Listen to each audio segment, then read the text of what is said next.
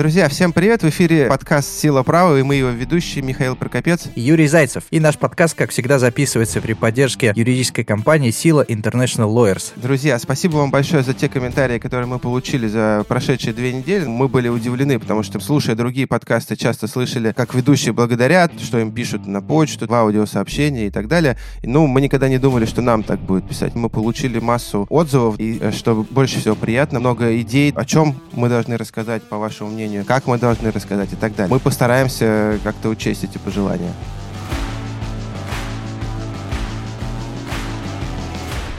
Сегодня у нас необычный выпуск, потому что у нас два гостя, и оба этих гостя не находятся в Москве, они будут участвовать дистанционно. А, первый гость Иван Быковский, юрист юридической компании Руис Херта энд Креспо, расположенной в Испании, в Валенсии. Иван, привет. Привет, ребят. И второй наш гость Антон Сатир, юрист из компании Келли Харс Карар, швейцарской крупной юридической фирмы. Антон, привет. Привет, Юрий. Всем привет. Видимо, Юра все-таки неправильно произнес название фирмы. Антон. Нормально, нормально. Произнеси, как это правильно. Келлер Хальскарат. Мы видим а... у тебя прекрасное французское произношение. Да, и тема нашей сегодняшней программы — это как стать успешным юристом и уехать работать за рубеж. Или сначала уехать работать за рубеж и стать успешным юристом, я не знаю. Это точно. Надеюсь, мы по адресу, ребят. Вы же успешные юристы. Я надеюсь, что этот выпуск станет полезным, да, как сложившимся профессионалам, да, потому что лично мне, например, всегда очень было интересно, как происходит работа за рубежом, какие стандарты, чем отличается и так далее. И я знаю, что очень много студентов нас слушает, и поэтому советы, ребят, ваши будут очень полезны. И чем больше представителей, ну, не буду говорить русское, а русскоязычный, потому что Антон э, с Украины уехал, да, а Ваня из Москвы, но мы, я все равно вас воспринимаю как адептов русскоязычной школы права. Чем больше людей будет за за рубежом наших работать, тем, на мой взгляд, будет лучше всем. Ну что, давайте начнем с новостей. И первая наша новость, к сожалению, опять посвящена расизму, скандалу, который разгорелся вокруг неосторожного твита игрока Манчестер Сити Бернарду Силва. Дело в том, что Бернарду Силва разместил в Твиттере фотографию своего одноклубника Бенджамина Минди и рядом поместил фотографию, точнее, изображение шоколадного человечка. По сути, сравнив одноклубника с этим шоколадным человечком. Но при этом э, Минди не обиделся на Силу, наоборот, лайкнул этот твит и написал в комментарии 1-0, жди ответ. Тем не менее, несмотря на то, что это была шутка, и никто из участников этой шутки не обиделся, организация, которая борется с расизмом в футболе, которая называется Kick It Out, проинформировала английскую лигу о том, что был такой инцидент, и английская лига начала расследование. В рамках этого расследования Минди, игрок сборной Франции по футболу, сообщил о том, что он не имеет никаких претензий к Бернарду Силва, что они являются давними друзьями, что данная шутка никаким образом его не оскорбила, но тем не менее, в отношении Бернарду Силва ведется разбирательство, которое может грозить ему дисквалификацией на 6 матчей. Коллеги, что вы думаете? Давайте начнем с Михаила. Спасибо, Юра. Ты пока рассказывал эту новость, я вспомнил еще одного нашего знакомого, который фигурирует в новости про неосторожный твит и расизм. Да, это Андрей Малосолов. Возможно, нам стоило оставить эту новость для обсуждения с ним в одной из следующих передач. И еще новость такая, что на самом деле уже вынесено было решение. Я вот только когда готовился к подкасту, это обнаружил, что не просто как бы грозит дисквалификация, а футболист Бернарду Силу дисквалифицирован на один матч и оштрафован, и ему, по-моему, назначены какие-то прохождения специальных каких-то курсов антироссийских, да. Но у этой новости, на мой взгляд, две стороны у этой медали. Первая — это юридическая, безусловно, а вторая это какая-то моральная, да, потому что в наше время, я начну с моральной, в наше время очень часто стало, что кто-то испытывает горечь, да, или кто-то испытывает какие-то страдания за тебя. Да, то есть ты, как сказал Минди, он вообще никаких претензий не имеет, он вообще окей про эту шутку, да, но какие-то люди посчитали, что вот он должен оскорбиться, и оскорбились за него. Это моральная, да, такая сторона. Но с юридической стороны все понятно. Это не частное преступление, нарушение, это публичное, да, и как только это было сказано, это уже не касается Минди, это уже касается всего как бы прогрессивного человечества. И вот эти люди, ассоциация, они защищают не конкретного Минди, которому, в принципе, может быть и вообще все равно, а они защищают общечеловеческие ценности, скажем так. И поэтому тут уже они выступают как, не знаю, там, прокуратура, да, которая все равно, да, принес ты извинения, принял ты извинения, вот нарушение совершено, вот, вперед. Ну, хотя нам все равно в России, да, с этой проблемой мы, слава богу, не так часто сталкиваемся, и как бы достаточно трудно все это воспринимать без улыбки. Ребят, что думаете? Антон, Антон, скажи, пожалуйста, что ты думаешь по этому поводу? И, может быть, ты в двух словах расскажешь про недавнюю ситуацию с фанатами киевского твиты. «Динамо», которые в матче чемпионата Украины против «Шахтера», соответственно, оскорбляли капитана «Шахтера» Тайсона.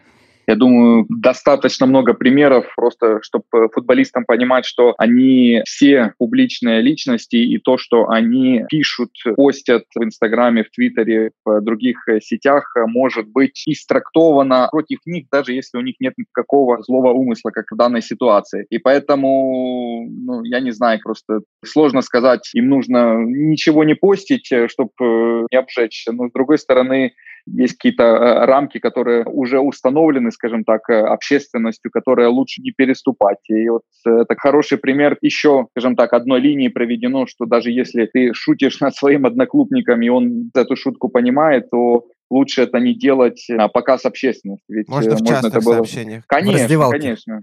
Нет, даже если у них, может, там какая-то группа есть, не знаю, в WhatsApp э, командная, может, если как бы туда бы это попало, вряд ли бы оно бы, ну, может, конечно, просочилось бы журналистам, но это было бы уже не такой случай. А здесь выставлять всему миру на показ, поскольку месседж, который ты выставляешь в сетях, которые доступны публике, это, по сути, ты как говоришь всему миру. Поэтому тут нужно быть осторожным. Э, по поводу ситуации в матче Шахтера против Динамо, то там сложно говорить, поскольку каких-либо решений еще официально, насколько я знаю, не выносилось. По-моему, даже вот буквально сегодня будет заседание контрольно-дисциплинарного комитета. Итак, вторая новость, на самом деле, на мой взгляд, она революционная, да, потому что это та тема, о которой в России, во всяком случае, рассуждают постоянно и с тем же успехом, как, знаешь, взошло солнце, потом село солнце, взошло солнце, село солнце, да, ничего не меняется, но тема постоянно обсуждается. Это лимит на легионеров небольшая предыстория, да, согласно договору о Евразиатском экономическом сообществе, граждане государств, членов этого сообщества, это Россия, Казахстан, Армения, Белоруссия, Киргизия, имеют равные права на труд. То есть они равны как работники, не должны дискриминироваться ни в одной из этих стран работники из других стран. И очевидно, что действующие лимиты на легионеров дискриминируют этих работников. Например, футболисты из Армении или там из Казахстана считаются в России легионерами, что абсолютно не делает их права на труд равными правам россиян. И да, мы помним, что после того, как президенты России и Беларуси на личной встрече договорились о том, что эти лимиты не будут действовать в отношении белорусов и россиян, эти лимиты в футболе были отменены для белорусов. Теперь на сайте совсем недавно Министерства спорта появился документ, согласно которым со следующего сезона, скорее всего, эти лимиты будут отменены для всех остальных граждан, членов этого союза. Конечно же, государства, которые входят в этот союз, они с энтузиазмом восприняли этот, как сказать, знак, да, и уже в Казахстане сказали, что они тоже отменят лимиты для россиян такая вот новость. Что думаете, коллеги, Юр? Ну, я прям совсем коротко. Два момента. Первое, что в 2018 году суд Евразийского экономического сообщества уже принял решение о том, что лимиты на легионеров в профессиональном спорте между странами, входящими в ЕАЭС, являются незаконными. Но проблема в том, что решение этого суда носит рекомендательный характер. Суд рекомендовал странам, являющимся членами сообщества, лимиты отменить, но, как мы видим, страны не особо торопились. И второй момент, что Министерство Министерство спорта принимает такой приказ, потому что по российскому законодательству у Министерства спорта есть полномочия для всех видов спорта устанавливать лимиты на легионеров. Да, и Минспорт решил, что, соответственно, нужно отменить лимиты для стран ЕАЭС, и это касается не только футбола, но и вообще всех видов спорта. Вань, что ты думаешь по этому поводу? Я говорю об этом, наверное, уже лет 10, потому что моя первая курсовая работа была посвящена тоже особенностям регулирования труда иностранцев в России. Пускай граждане ЕАЭС сейчас не будут считаться легионерами, но в Евросоюзе же тоже между странами Евросоюза действует соглашение, по которому граждане Евросоюза могут иметь полное право на перемещение и работу в любой стране. Так что я думаю, шаг установления вот такого локального да, в пределах ЕАЭС – это первый шаг. Возможно, в будущем придут к расширению списка государств, с которыми у Федерации футбола появится соглашение. Ну, не у Федерации футбола, наверное, у Министерства спорта должна быть политическая воля изначально, чтобы принять такое решение. И постепенно лимит на легионеров будет ослабляться. Или второй вариант, э, другие страны начнут входить э, в ЕАЭС просто, чтобы их э, футболисты не считались легионерами. Ну, конечно, только для этого ЕАЭС и нужен, в принципе, да, Юр? Возможно. Но вот мы, например, всегда говорим, что в Европе нет лимита на легионеров. А, по сути, вот, например, в Испании, я вам приведу быстрый пример. Да, нет лимита на легионеров, которые пределах Евросоюза. Но при этом заявки может быть не больше четырех или пяти, может быть даже и трех граждан вне Евросоюза, например, в Южной Америке. Поэтому у очень многих уругвайцев, очень многих аргентинцев есть испанское или итальянское гражданство, например. Но это так, без конкретных лиц. То есть вообще цель лимита какая? Это защитить и увеличить количество спортсменов, которые могут играть за сборную, чтобы они выступали и таким образом получали игровую практику и попадали в сборную. Это такая вот глобальная была цель. Что теперь происходит? Теперь нам говорят, окей, ну вот у нас еще появилось типа 10 стран, там, или не знаю сколько там, 8 стран, из которых спортсмены тоже могут играть, не попадать под лимит, но при этом они не могут играть за сборную. То есть, мне кажется, что немножко теряется вообще сама цель этого лимита на легионеров. То есть мы как бы с одной стороны говорим, что вот, например, англичане угрожают нашей сборной, да, если они будут играть без ограничений каких-то в России, а вот, например, казахи, они, соответственно, не угрожают. В чем цель тогда лимита? Мы как защищаем нашу сборную, не защищаем нашу сборную? И нужен вообще лимит тогда после таких уже снятий, таких ограничений? Вот в чем вопрос. Но это такой вопрос, ну, скорее я не знаю, мне кажется, мы все-таки говорим не о нашей сборной, да, о каких-то общеправовых принципах. И здесь, мне кажется, важно понимать, что права конкретного человека, в том числе право на трудоустройство, они все-таки выше, чем защита каких-то национальных интересов. И интересы личные, они всегда превалируют в этой ситуации. Поэтому я как раз здесь не вижу ничего плохого. Вань, ты начал говорить про опыт Испании, да? да. А можешь совсем вкратце рассказать, что будет э, с лимитом на легионеров в Европе в контексте Брексита? Я думаю, в плане Брексита единственный возможный вариант продолжения какого-то взаимного сосуществования в плане лимита на легионеров – это, опять же, введение каких-то временных послаблений, каких-то транзиторных мер, периода, в течение которого футболисты не будут считаться легионерами. Но если Брексит будет жестким и без каких-то транзиторных периодов, то сложно сказать. Это все должно решаться, это политическое решение. Ну, будем надеяться, что Брексит не будет таким жестким. Давайте перейдем к нашей последней новости. Интересная новость, связанная с изменениями в Кодекс ВАДА. В частности, 5-7 ноября в Польше прошла конференция по допингу в спорте, на которой была принята новая редакция Кодекса ВАДА. Так вот, эта редакция вступает в силу 1 января 2021 года, и она предусматривает сокращение санкций за использование так называемых э, аддитивных субстанций. В частности, в Кодекс ВАДА введена новая статья, которая устанавливает, во-первых, что ВАДА будет определять список таких субстанций, но уже, в принципе, все специалисты говорят, что в первую очередь речь идет о таких субстанциях, как кокаин. То есть такие субстанции, которые, ну, не связаны напрямую со спортом и которыми злоупотребляют не только в спорте, да, но и вообще в обществе в целом. Вот. Дальше, соответственно, очень важное положение, что спортсмен будет обязан доказывать, что он потреблял данную субстанцию не в связи со спортом и вне соревновательный период. Кроме того, снижается размер ответственности. Ответственность максимальная теперь будет составлять 3 месяца, но при этом, если спортсмен согласится пройти специальный курс реабилитации, то ответственность будет даже один месяц. По сравнению с последними делами, когда за употребление кокаина спортсменов дисквалифицировали на 2 года, а то бывали случаи дисквалификации на 4 года. Коллеги, ну для начала хотел бы такой дисклеймер сказать, что мы сейчас будем обсуждать тему, связанную с наркотиками, и мы против употребления наркотиков и не рекомендуем, и даже считаем, что это очень вредно. Да? То есть наше обсуждение касается только правовой части части. И вот то, что сейчас было сделано в и будет сделано в на мой взгляд, это позитивный сдвиг. Потому что, ну, всем очевидно, и огромное количество дел, да, уже было, где понятно, что наркотики, там, в частности, кокаин, который принимается спортсменами. Ну, очевидно, что спорт — это часть жизни, да, в жизни люди принимают наркотики, к сожалению, да, и они их принимают, и свойство наркотиков — это аддиктивность, то есть ты не можешь в какой-то момент уже прекратить их прием, да, потому что это уже как бы болезнь, это зависимость и так далее.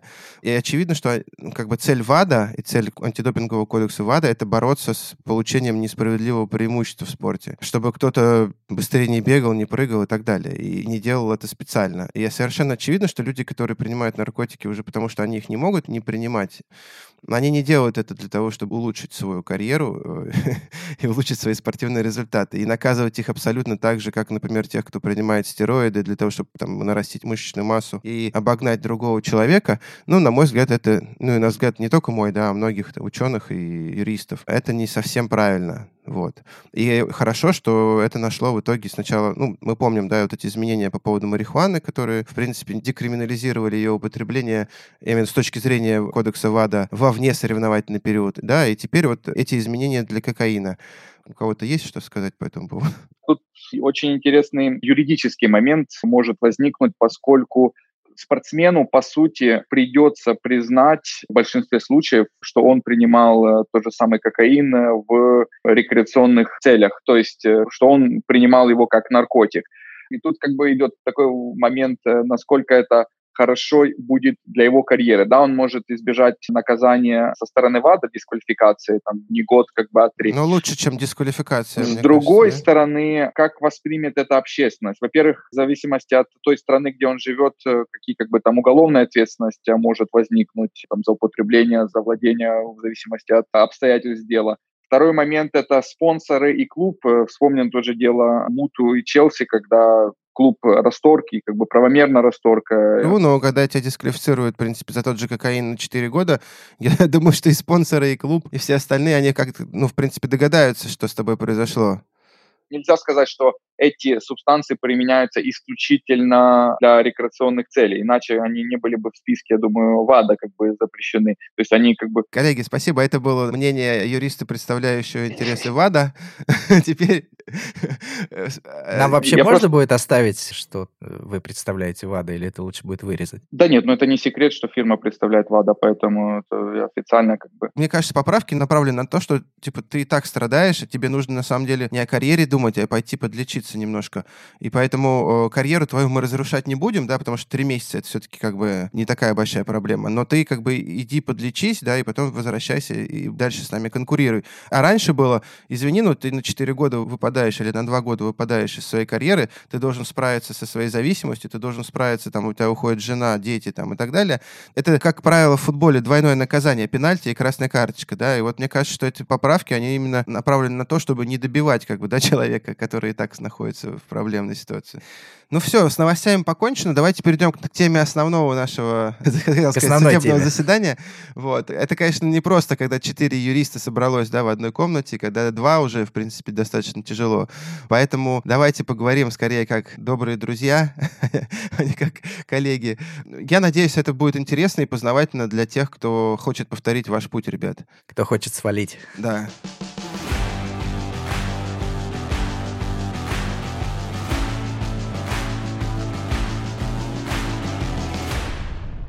Смотрите, первое, с чего хотелось бы начать, это с краткой предыстории. Да? Расскажите о том, как вы вообще попали в юриспруденцию, какие университеты вы заканчивали и как вас занесло в спортивную индустрию. Я изначально жил и учился в Москве, и учился я в Московском государственном юридическом университете. Я заканчивал специализацию международного частного права, но мне было всегда интересно работать в спорте, и поэтому я всегда просил преподавателей писать дипломные, писать курсовые работы, больше по спортивной специфике. Ну, так уж сложилось, что в России спортивная специфика во время моего обучения не была сильно развита, и такого направления, как спортивное право, не было в институтах. Сейчас, кстати, не знаю, есть ли какие-то специальные программы. Ну, сейчас, значит, ничего не изменилось. Поэтому у нас оно находится в рамках трудового права в России. И приходилось, да, как-то подстраиваться под систему и пытаться находить пути.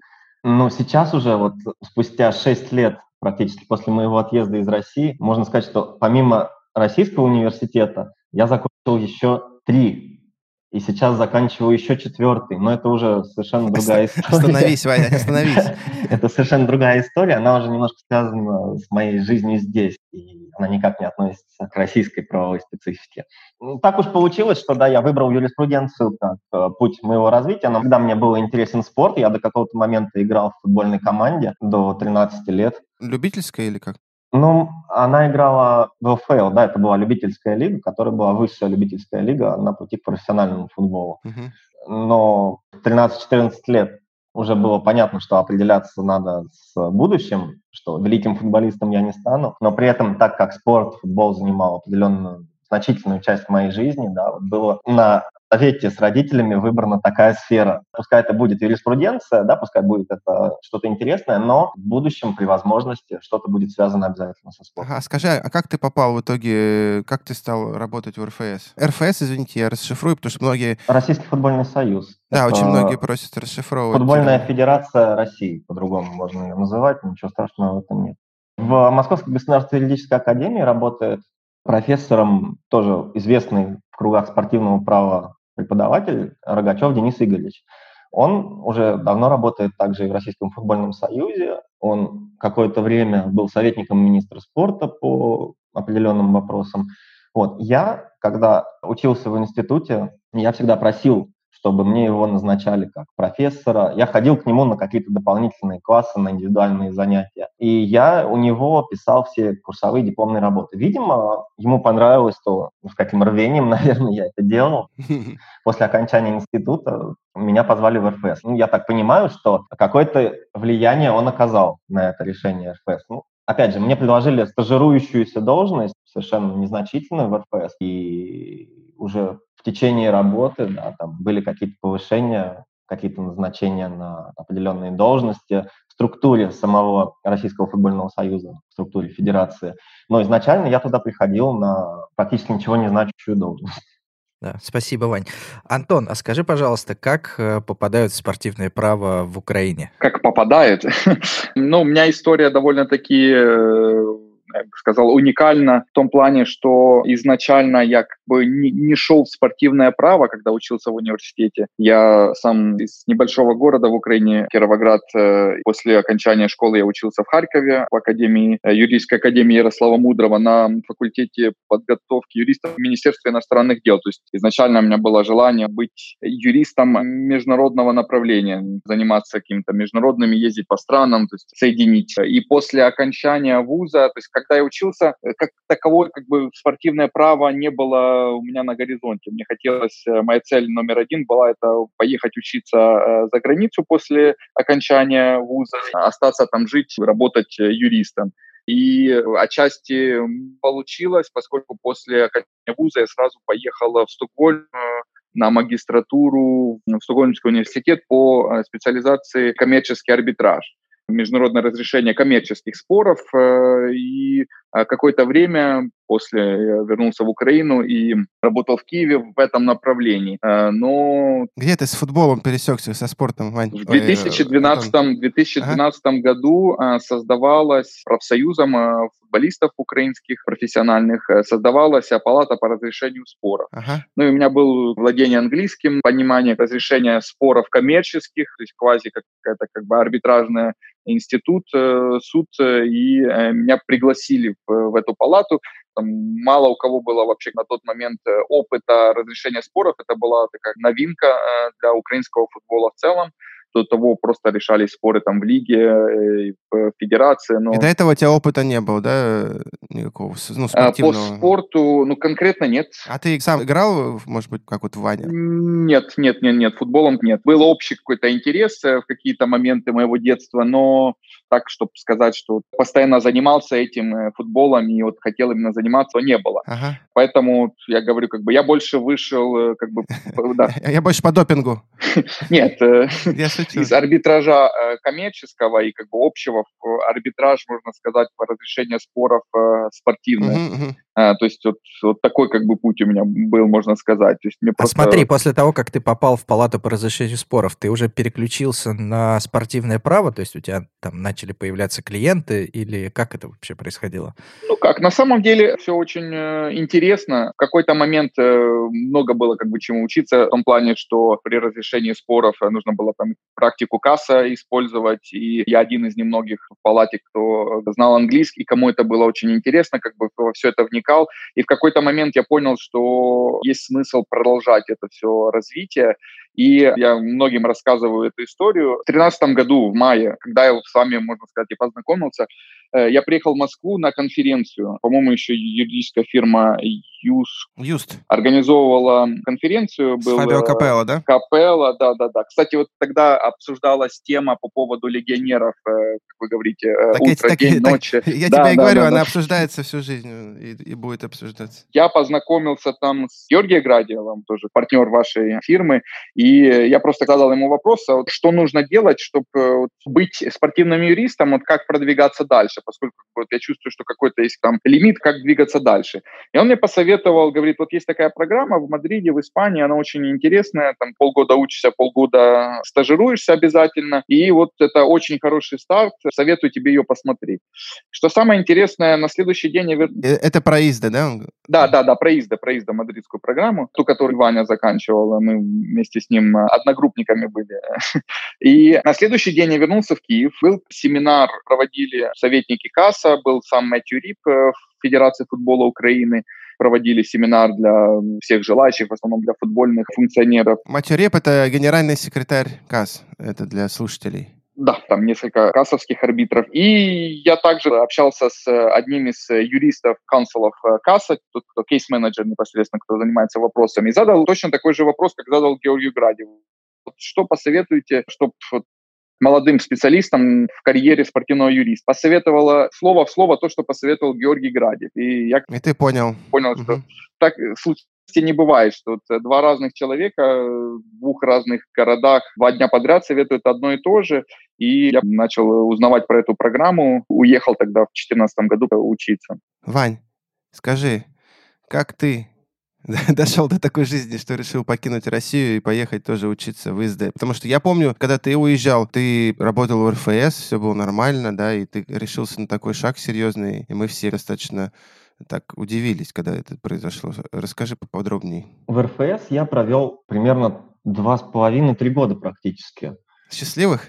Когда-то счастливых, когда-то не очень. Видимо, наверное, в последнее мое время в РФС немножко изменились обстоятельства, пришли какие-то люди, которым, может быть, я не очень нравился. Ну, в общем, наверное, я потерял интерес настолько к работе в структуре этой организации. Uh-huh. С другой стороны, за три года я увидел, чем живет футбольный союз. Я не говорю, что это плохо, но это очень интересная работа на самом деле. И как моя первая работа, я получил очень много важного опыта. Я был секретарем в контрольно-дисциплинарном комитете. Мне очень нравилась эта работа, потому что дисциплинарные дела, на мой взгляд, они очень интересные. Там то ли драка произойдет в подтрибунном помещении. То есть они разнообразные. Я какое-то время был секретарем в палате по разрешению споров Российского футбольного союза. Вот это уже разрешение споров. Uh-huh. То есть помимо основной ну, юридической работы по общему профилю, по гражданско-правовому, какие-то договорные отношения, приходилось заниматься вот спортивной тематикой в РФС. Но перспективы трехлетнего пребывания там мне не хватало английского например. То есть в РФС практически нет работы на иностранном языке. Все приходилось делать на русском. А я с института, я знаю русский и французский, Ой, русский, французский, английский, французский. Это неплохо, да, Вот. Хороший был институт у вас. Русский, надеюсь, с рождения. Русский с рождения. Так, Английский и французский. И мне немножко не хватало практики. За три года пребывания в РФС у нас было, по-моему, всего лишь два дела в КАС. Ну, понятно, федерацию не так часто назначают в качестве ответчика, федерация сама не так часто ходит в качестве заявителя в спортивный арбитражный суд. Но когда я работал, когда помогал швейцарским адвокатам, которых нанимал Российский футбольный союз, в принципе, мне это казалось очень интересным. Так же, как и Антон, я начал искать информацию, ну а какие есть возможно, иностранные программы. Потому что в России таких программ на тот момент, в принципе, не было, которые что-то давали по спортивному праву. Какие есть программы за границей? Тот институт ИЗДы, он выходил в одним из первых ссылок, если ты вбивал спортивное право просто вот на английском. То есть это достаточно был институт с именем. То есть тебе не Градев подсказал, ты в интернете нашел? Ну, с Георгием я тоже общался по этому поводу. Он тоже сказал мне, да, это хорошее место, туда стоит идти.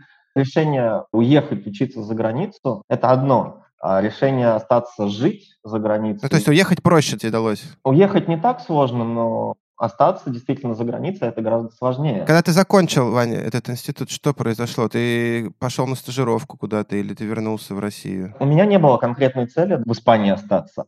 У меня появилась цель просто попробовать себя в другом месте. Так получилось, что я остался в Испании. Да, мне предложили стажироваться в фирме, где я сейчас работаю.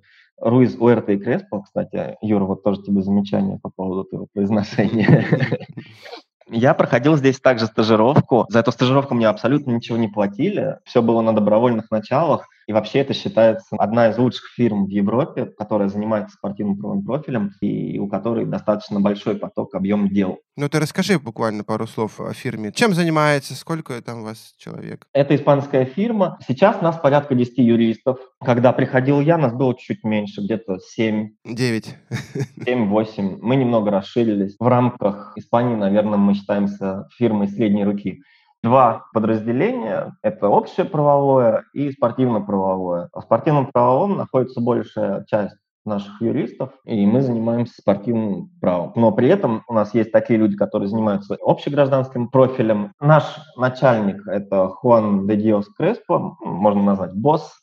Он был порядка 25 лет назад юристом Валенсии футбольного клуба штата, но потом он решил создать свою частную практику. То есть это было вообще во время, когда спортивное право, ну что это такое? Ну, никто, не, никто не знал вообще о спортивном праве. Он как-то рассказывал, что он был одним из первых, кто ездил на заседание по разрешению споров FIFA. FIFA. То еще были заседания когда-то. Давай просто всем поясним, да, что сейчас FIFA рассматривает дела по документам без проведения заседаний с участием сторон. Да, а это были какие-то там первые споры лет 20 назад, что-то такое вообще мифологическое, можно сказать. А, спасибо, Вань. Давай к Антону опять вернемся. Антон, скажи, пожалуйста, насколько я понимаю, в отличие от Вани, ты не сразу остался в Европе, да, ты вернулся сначала домой. Как дальше протекала твоя карьера? Когда я ехал в Испанию, поскольку я перед этим был э, уже в Стокгольме, не скажу, что я обжегся, но я, когда ехал в Стокгольм учиться, я был уверен, что вот после той программы в коммерческом арбитраже мне очень легко будет остаться где-то за границей работать.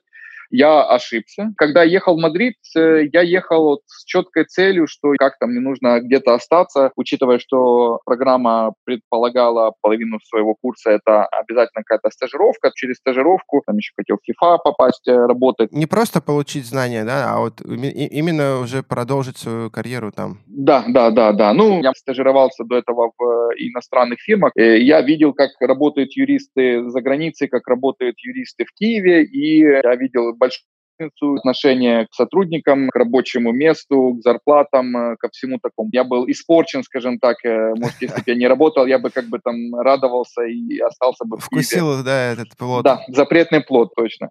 Я проходил стажировку в Шотландии, в Эдинбурге у Паула Ломбарди. У меня все было классно, было очень много опыта, и Пауло предложил мне работать у него, но, как вы понимаете, я не остался из-за моего паспорта.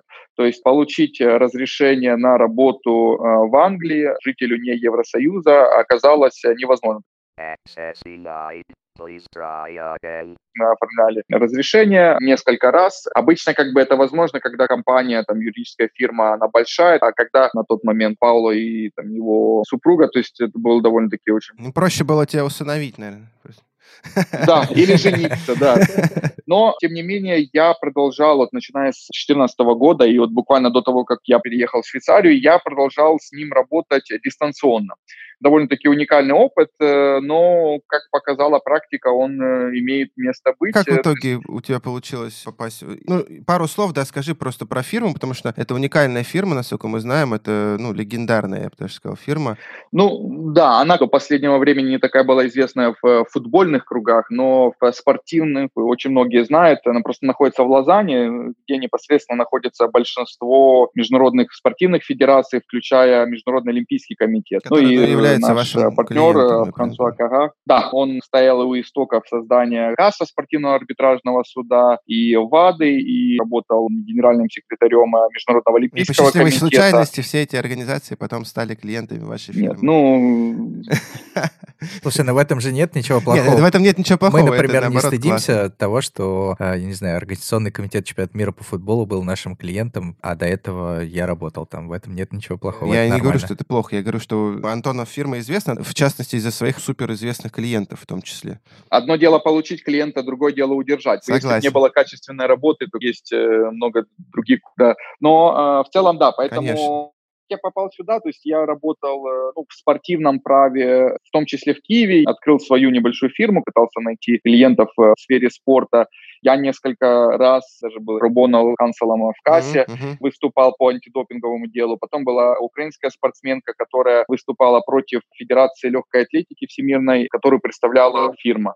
Росвенцель. То есть я выступал против, как оказалось, своего будущего работодателя в качестве представителя другой стороны. Всегда полезно. Да, а потом у них была а, вакансия на сайте, которую я совершенно случайно увидел, и я думаю, ну, может податься, поскольку я уже почти отчаялся получить возможность как бы уехать за границу работать, но подался, и через несколько собеседований мне посчастливилось, мне предложили должность, и э, теперь я здесь, вот э, с конца 2017 года. Это сложно были собеседования? Поделись опытом. Э, ну, ясное дело, это было не просто, поскольку они понимали, что мое трудоустройство зависело от того, получу ли я разрешение на работу в Швейцарии, поскольку она отчасти похожа на Англию. То есть в Евросоюзе там э, немного проще получить э, вид на жительство иностранцам. В Швейцарии, в Англии там нужно пройти несколько кругов. Сначала они должны объявление и доказать, по сути, иммиграционной службе, что, что нет местного, да? Что нет местного, потом, что нет никого с Евросоюза, и только потом могут, э, я думаю, в Европе это просто на один круг меньше. Но... Ну, в итоге получилось, да? Да, я очень доволен, нравится здесь работать. Но я так скажу, думаю, Ваня тоже со мной согласится, что без э, иностранного обучения просто юристу, который очень хорошо разбирается и работает в своей национальной стране, я не скажу невозможно, но очень сложно попасть вот именно в международную фирму. И без опыта, и без э, какого-либо... Бэкграунда, да? Угу. Да, да, да. Ну, возможно, разные моменты там могут сработать. Международное образование в других сферах, но смежных, например, по какому-то арбитражу коммерческому могут там, например, если ты юрист, э, native speaker, то есть на английском или даже на испанском. Вань, Скажи, согласен ты с Антоном? У тебя были какие-то проблемы с разрешением на работу? Ну и вообще, какие административные барьеры пришлось преодолеть для того, чтобы начать работать в Испании? Не, я тут с Антоном как раз полностью согласен. Всем, кто приезжает извне Евросоюза, реально очень тяжело здесь остаться. Нужно искать какие-то пути, нужно находить обходные дороги, потому что просто так разрешение на работу Евросоюз устроен, и законодательство Евросоюза по разрешениям на работу устроено таким способом, что проще получить разрешение на работу человеку, который здесь едет открывать бизнес. То есть уже сложившемуся достаточно специалисту, который обладает финансовой подушкой uh-huh. и который может организовать свою фирму.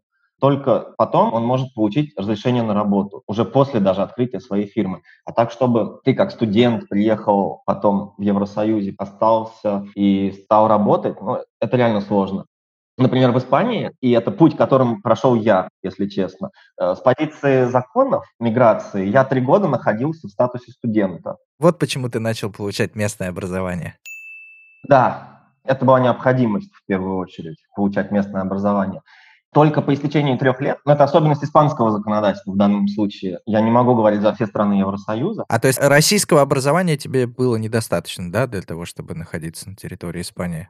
Проблема в том, что российское образование на момент, когда я заканчивал 2011 вуз, российская система не входила в баллонскую систему, и оно здесь никак не признавалось, мой диплом. Позже я столкнулся с необходимостью признавать мое обучение в МГУА российское для целей получения испанского диплома бакалавриат.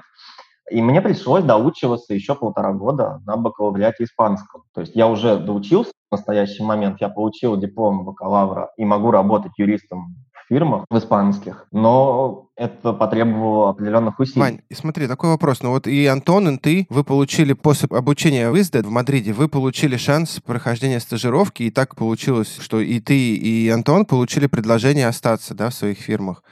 Вы это с чем связываете? Ну, помимо того, что вы такие молодцы, умные и так далее. То есть это действительно хорошее было обучение, вот это ИСДА, много дало вам знания, или скорее это контакты, да?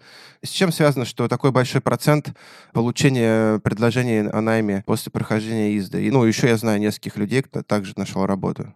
С нашего курса в 2014 году, когда мы учились в ИСДА, довольно многие студенты в итоге получили джоб-офферы или каким-то иным образом остались работать в спортивном праве.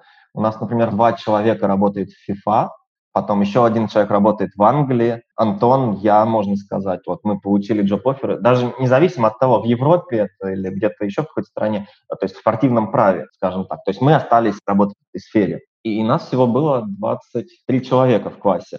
Из 23 человек я бы сказал, что 10 уверенно так остались работать в спортивном праве. Ну, это крутой процент. Да.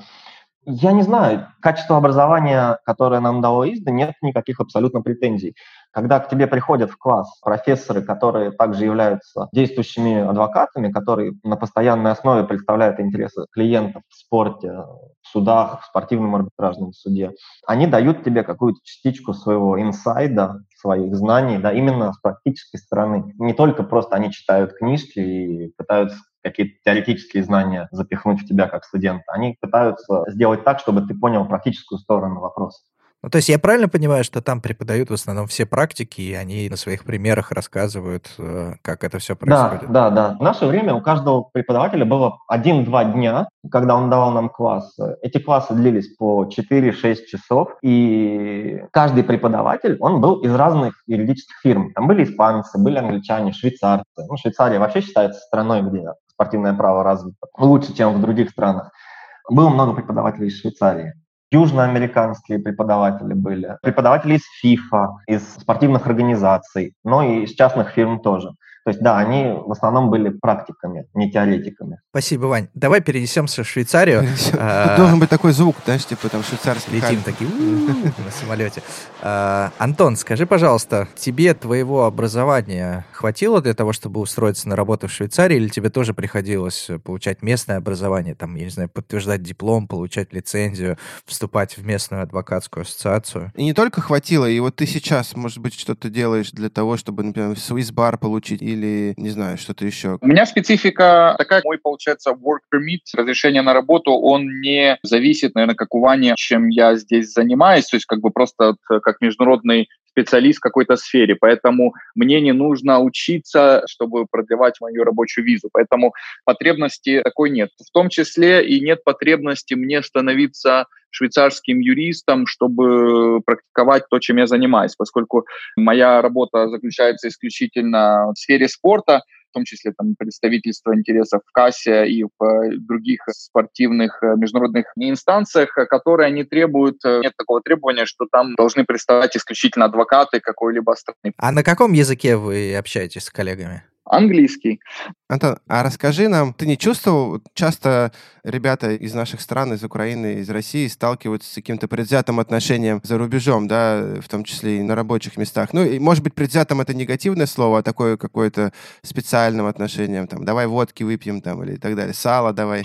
Ну, то есть, э, расскажите, может быть, с вами какие-нибудь интересные случаи происходили с вами. Просто и украинцев, и русских не так много в международных юридических, именно спортивных фирмах, поэтому, может, вы нас порадуете какими-то историями? Ну, не знаю, у меня лично конкретно нет такого чувства, что я какой-то чужак или на меня косо смотрят. Возможно, есть объективное отношение ко мне как к иностранцу, но не к иностранцу постсоветского то есть просто как к иностранцу. Может, из-за того, что языковой барьер еще какой-то есть, поскольку, ну, пока я не знал французского вообще до, до того, как я сюда попал, поэтому... Вань. Ну, я на месте работы нахожусь уже пять лет. То есть ты уже ветеран? Ну, я уже с коллегами на таком доверительном уровне могу общаться, да. Такого предвзятого отношения, да, наверное, неправильное слово. Ну, они, конечно, понимают, что я человек из другой культуры, что можно и огрести, да? Не, они, не с той стороны. Они иногда пытаются отпустить какие-нибудь шуточки там. Они, например, искренне, мне кажется, некоторые абсолютно искренне полагают, что я секретный работник КГБ. Да, КГБ. Они шутят про это со мной. Ну, и ты их не, а, не а, А ты, как раз не шутишь. Они не знают, шучу ли я в ответ. Будучи агентом ФСБ, ты приехал туда, ты не шутил. Я, я им подыгрываю, я говорю, что да, у меня есть э, на каждого из вас свой файл, туда я складываю все хорошее, все плохое, что вы мне делаете. И папочка с хорошим очень маленькая. Да, и потом с вами могут захотеть поговорить об этом. Тут, например, была довольно распространена история про Скрипалей, про новичок. И поэтому коллеги всегда спрашивают, могут ли они трогать ручку моего кабинета, когда заходишь. Ну, то есть такие ну, шуточки, какие-то они отпускают. Ну, Передавай Владимиру привет. Понимаешь, это не со зла, Да, передавай Владимиру привет. Я вам говорю, всегда, когда проходите под камерой, смотрите в камеру и улыбайтесь. Ну, то есть, ну, я стараюсь подыгрывать им ну, правильно, плане. правильно. Ну, и абсолютно не стоит обижаться. Они понимают, что ты человек из другой культуры, им даже это, ну, как-то интересно. И они иногда спрашивают, а что происходит там в России, а что там в политике, а что Путин. Ну, Путина знают, наверное, все в Европе.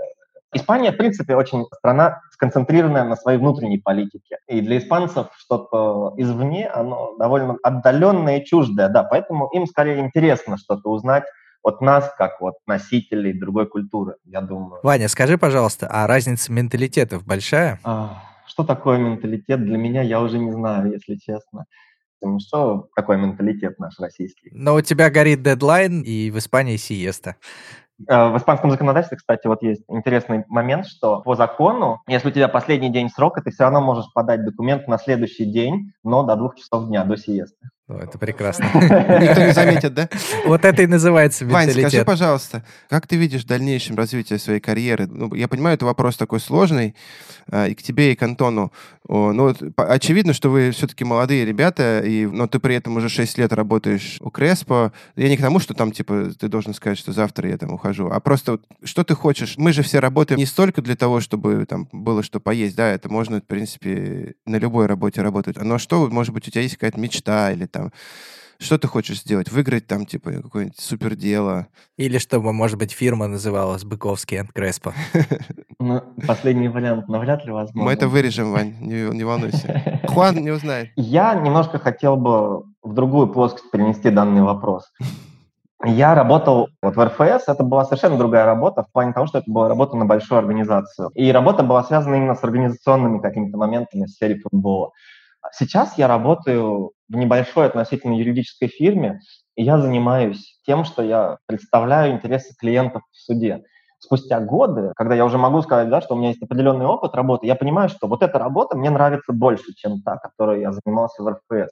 В плане самой специфики. Мне больше нравится ходить в суды, заниматься представлением интересов клиентов, искать какие-то аргументы юридические, иногда не очень э, в пользу моих ну, клиентов. Соревновательный момент, да? Да, соревновательный момент мне нравится гораздо больше, чем то, чем я занимался в Российском футбольном союзе.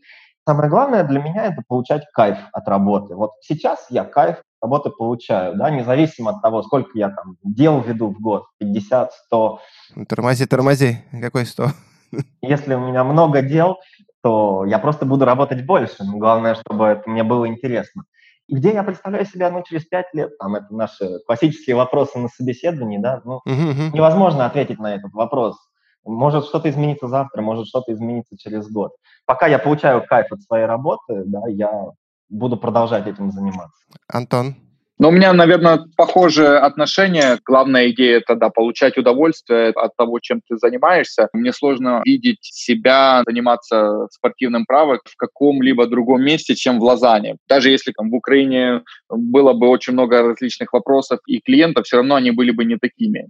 С другой стороны, приведу хороший пример и, наверное, к чему не то, что стремиться, но вот как один из вариантов, э, как к этому можно подходить, это вот опять-таки Франсуа Карар, именной партнер э, фирмы, ему больше, чем 80 лет он э, до сих пор занимается делами, он до сих пор э, время от времени непосредственно принимает участие в процессе, в рассмотрении У дела. У нас даже было дело одно против него. Да, да, да.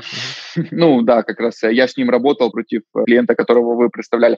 Идея в том, что в таком возрасте можно уже и не работать, но тем не менее человек работает ради удовольствия, и я думаю, это очень хорошо и классно найти ту сферу, чтобы хотеть работать исключительно ради того, чтобы получать удовольствие от работы и от каких-то новых сфер, в том числе. Меня, например, лично интересует работа в сфере киберспорта, которая, возможно, в будущем станет какой-то частью спортивного права. Поэтому я полностью соглашусь с Ваней, что главное это получать удовольствие, и если на жизнь хватает, и хватает на какие-то развлечения помимо еды, то почему бы так не жить?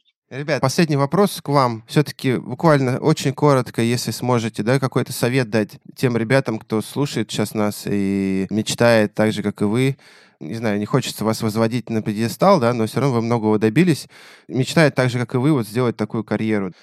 Лайфхак какой-нибудь скажите хотя бы по одному. Я хочу сказать, что все, что вам говорят, что будет трудно, вы должны это перевернуть в свою пользу и пытаться преодолеть любые трудности. Да, будет трудно, но ничего невозможного нет. Что касается именно спортивного права, мои два совета основных – это много читать, читать литературу, специализированную на спортивном праве, читать решений, потому что спортивное право так построено, что очень много зависит от существующей юриспруденции, ой, я уже не испанский, а, от э, практики. От судебной практики, да. Нужно знать, нужно читать какие-то новшества, нужно понимать, куда движется спортивное право. Так как это все в основном на английском, то, соответственно, и знание английского подтянется. И второй совет, который я бы дал нашим слушателям, это не быть скромным. Если вы находитесь в одной комнате с каким-то суперизвестным спортивным юристом, не нужно тушеваться, бояться к нему подойти, начать разговор, о чем-то его спросить. Нужно всегда иметь нерв, завязать разговор, нужно спросить его, что тебе интересно, потому что у человека может быть свое мнение, которое он может с тобой разделить и послушать, что думаешь ты о каком-то вопросе. Не нужно бояться разговаривать с людьми, с профессионалами своего дела, так как спортивный мир, мир спортивного права и спортивных юристов, он довольно узкий, и практически все люди в нем знают друг друга. С течением времени этот мир растет, появляются все новые и новые лица. Нужно общаться, нужно уметь преподнести себя и нужно не бояться. Спасибо, Антон. Я бы так сказал, нет уникального шаблонного как стать спортивным юристом, особенно молодым специалистом. То есть если спросить, как стать корпоративным юристом или там международным, там нужно сделать плюс-минус то-то, то-то, как бы попасть в хорошую фирму, которая занимается крупными делами, и вот ты гарантированно будешь работать в этой сфере.